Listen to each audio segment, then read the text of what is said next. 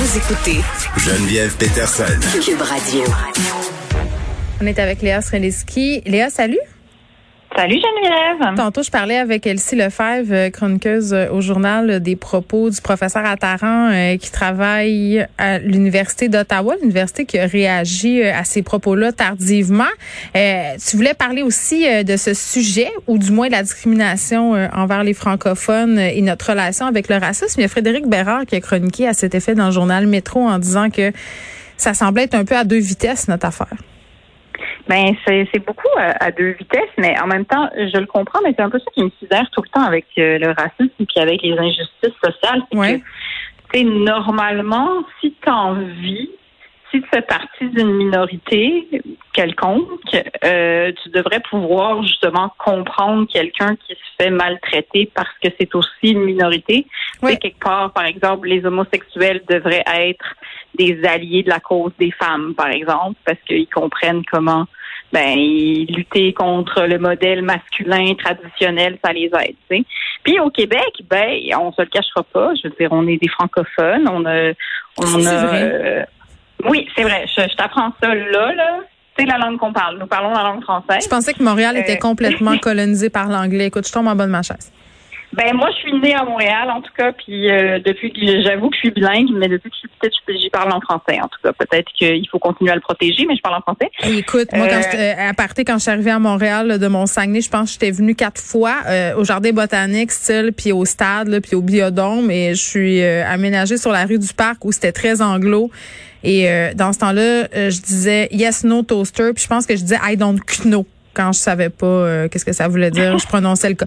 Donc c'est là où j'étais et je, trouvais que la ville était vraiment très très anglophone, mais c'était peut-être à cause du secteur euh, hein, où je m'étais installée. Ouais, Mais cela dit, c'est vrai que quand, par exemple, je vais à Québec, je me rends compte à quel point ils sont plus francophones ben euh, que, que nous. Ça, c'est vrai que c'est sûr que j'ai des lunettes de, de j'ai grandi dans des quartiers francophones où est-ce que j'étais habituée aussi à entendre d'autres langues. Tu as grandi où, Léa?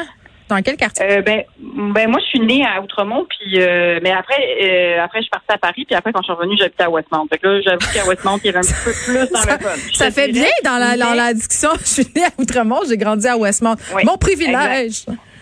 Exact. exact, Mais tout cet argent ne vient pas de moi. Je veux juste le dire. j'ai dégringolé l'échelle sociale. Oh non! Que faut que je paye mes choses moi-même. C'est ça qui est arrivé, en fait et je ne peux plus jamais retourner dans le mothership si jamais euh, quelqu'un se pose la question. Je peux même pas acheter quoi que ce soit. Donc euh, voilà, en termes d'immobilier, je salue notre génération au passage. Euh, mais on s'éloigne, mais cela dit, pour revenir aux francophones, c'est sûr que moi, par exemple, je regarde, je suis le hockey sur un site de hockey où est-ce qu'il y a un chat, OK? Il y a un chat pour toutes les games qui se passent dans la LNH en ce moment. Puis, dès qu'il y a quelqu'un qui dit quelque chose de français, c'est anonyme, premièrement, OK? c'est pas comme sur Twitter, là.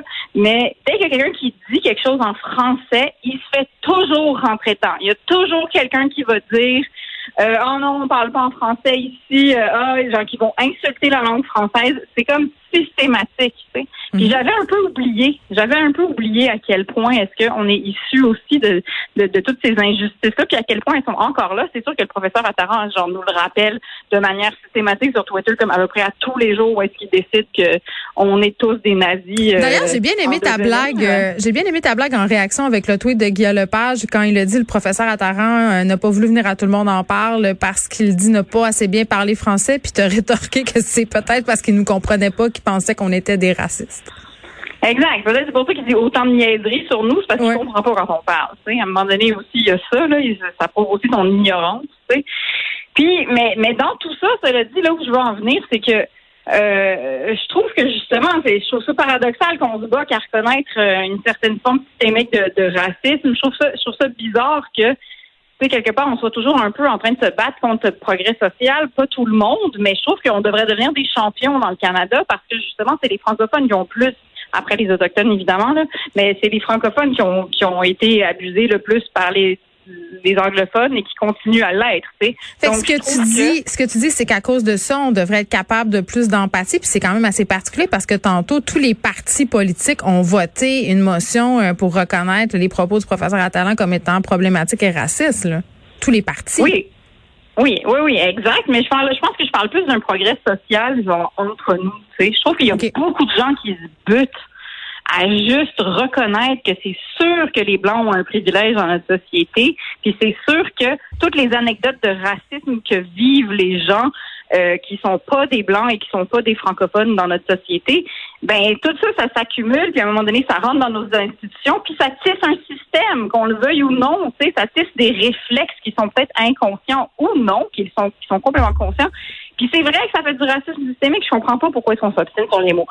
En tout cas, ça c'est juste moi, c'est juste que je continue à marteler ce coup-là parce que je hmm. trouve que c'est un éléphant dans la pièce, puis je trouve que ça, ça va à l'encontre d'un progrès ben, est-ce que tu as vu l'entrevue où Patrick Huard euh, explique à Yann Lafrenière le concept de racisme systémique à la tour? C'était assez génial quand même. Là. Euh, parce que c'est ça, et lui aussi il utilisait ce concept-là de des Québécois sont, victimes aussi de racisme systémique, c'est ça? Ben non, c'est qu'en fait, le gouvernement Legault refuse de reconnaître le concept de racisme systémique comme chacun sait. Puis, tu sais, on se cache un peu toujours derrière la doléance suivante, c'est-à-dire que c'est un, un, débat qui est sémantique et qu'on devrait euh, se concentrer sur lutter contre le racisme. Tu sais, mais c'est ça, c'est comme tout le temps un peu à deux vitesses. C'est un peu ça qui est déplorable, à mon sens. Mais puis je trouve pas que ça soit tellement sémantique que ça parce que techniquement, c'est un comme la culture du viol. moi aussi, je trouvais que le terme culture, il était fort. Le mot viol, il est horrible. Oui, oui, c'est pas le fun. non, c'est ça, c'était pas le fun. Mais sauf qu'à un moment donné, tu sais, s'il y a une grande partie des femmes qui s'entendent sur, sur un terme, sur une définition, puis que non, il est pas le fun. Puis non, c'est pas le fun de reconnaître que notre société euh, contient du racisme. Il n'y a personne qui aime ça, ces conversations-là, mais à un moment donné, c'est parce qu'il y a une prise de conscience qui doit être faite. Puis je trouve qu'on recule quand on refuse un mot qui est accepté par les gens qui vivent du racisme. c'est juste ça. Mm. Euh, puis je trouve qu'en tant que Québécois, on devrait être bien placé pour au contraire le reconnaître C'est vrai. Euh, on déménage complètement ailleurs. Euh, est-ce qu'on va s'insurger contre les journées pédagogiques? La semaine passée, c'était les petits maudits pantalons de plastique. Et là, par ailleurs, à partir de demain, on va falloir ressortir ce qu'on appelle au Saguenay. Oui, le bas de soute. on appelle ça le bas de soute. quand je disais ça à ma fille à la garderie, personne comprenait dans Rosemont, mais c'est effectivement le pantalon neige parce qu'il annonce quand même euh, bien de la neige demain. Mais là, euh, par rapport aux pédagogues, euh, toi, tu trouves qu'on n'organise pas très bien ça, Mais je veux absolument pas bitcher juste contre les profs parce que je sais qu'ils ont un cours tellement plein, puis je sais que je suis mal placée parce que probablement que je comprends pas comment ça fonctionne un calendrier scolaire, ok? Mais on va se prononcer quand même. mais je peux pas croire qu'il n'y a pas moyen de bonifier ça. Je veux dire, je comprends qu'on a rajouté des on a rajouté des journées pédagogiques à cause de la COVID. En fait, je, je comprends que l'école fait tellement ce qu'ils peuvent en ce moment. Mais et je, je, je, vais me baser, encore une fois, et je l'ai déjà fait sur Twitter, je me fais insulter sûrement à chaque fois. Mais je vais me baser sur le calendrier scolaire français parce que je comprends pas comment ils y arrivent, puis on n'y arrive pas. Okay? Moi, je suis allée à l'école française ici, puis on avait 180 jours d'école, puis les Québécois ont 180 jours d'école, mais on n'avait pas de journée pédagogique. OK? Genre, tout était ramassé sur des semaines de vacances. Et je comprends pas pourquoi ils ne fait pas ça. Puis, je veux dire, je suis sûre que peut-être que... ce qu'on nous dit, Léa, c'est que ce sont des journées où les profs euh, font du travail, euh, en profitent, en guillemets, pour faire du, des, réunions. Mais moi, moi, ce qui, ce qui m'insupporte, euh, c'est davantage le fait que les journées pédagogiques ne soient pas coordonnées à l'intérieur de la CSDM. c'est ça. Après, il y a ça, je ne comprends pas comment ça fonctionne. Puis encore là, il y a sûrement des gens qui pourraient me renseigner. Ou je pourrais avoir Google aussi, vous allez me dire. Mais euh, je comprends pas comment, par exemple, si tes enfants vont pas tous à la même école, ils n'ont pas toutes la même journée pédagogique. Ça n'a aucun ben, sens. c'est ça. Fait que moi, une, euh, un bon exemple de ça, le mois passé, j'ai eu une semaine où mes enfants ont trois pédagogues dans trois journées différentes. Donc, mes enfants étaient trois jours en pédago euh, pendant toute la semaine, donc il fallait que je m'arrange trois fois pour trouver une solution. Tu sais, parce que je les envoie pas euh, au, euh, je les envoie pas dans aux journées planifiées. Puis de toute façon, ma fille au secondaire, tu penses qu'ils ont des activités là? Non, non. Fait qu'il fallait que je m'organise avec cette affaire-là. Ben c'est ça, parce qu'en ce moment, de toute façon, il n'y a pas de sortie non plus à cause de la COVID. Puis, je veux dire, juste en temps normal, c'est parce que c'est sûr qu'après, genre, ça nous handicape dans notre horaire. Puis, bon, genre, oui, il y a du service de garde, mais c'est juste que c'est quand même compliqué. Je peux pas croire qu'il n'y a, pas moyen de simplifier tout ça. Je veux dire, c'est... On a ajouté en plus cette année des journées pédagogiques pour que les profs... Euh, mais qui en ont besoin. C'est ça aussi, il faut faire attention, là, parce que les profs les réclament, les demandent pour s'organiser.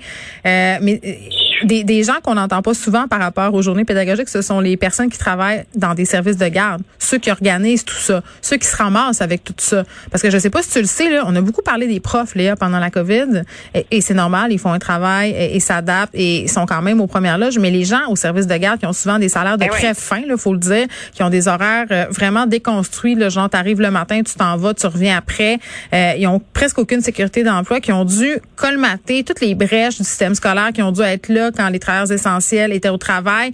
Euh, ces gens-là, ils ont pas beaucoup entendu et souvent, c'est eux qui pallient pour toutes les incongruités d'horaire du système scolaire. Ce sont les gens des services de garde.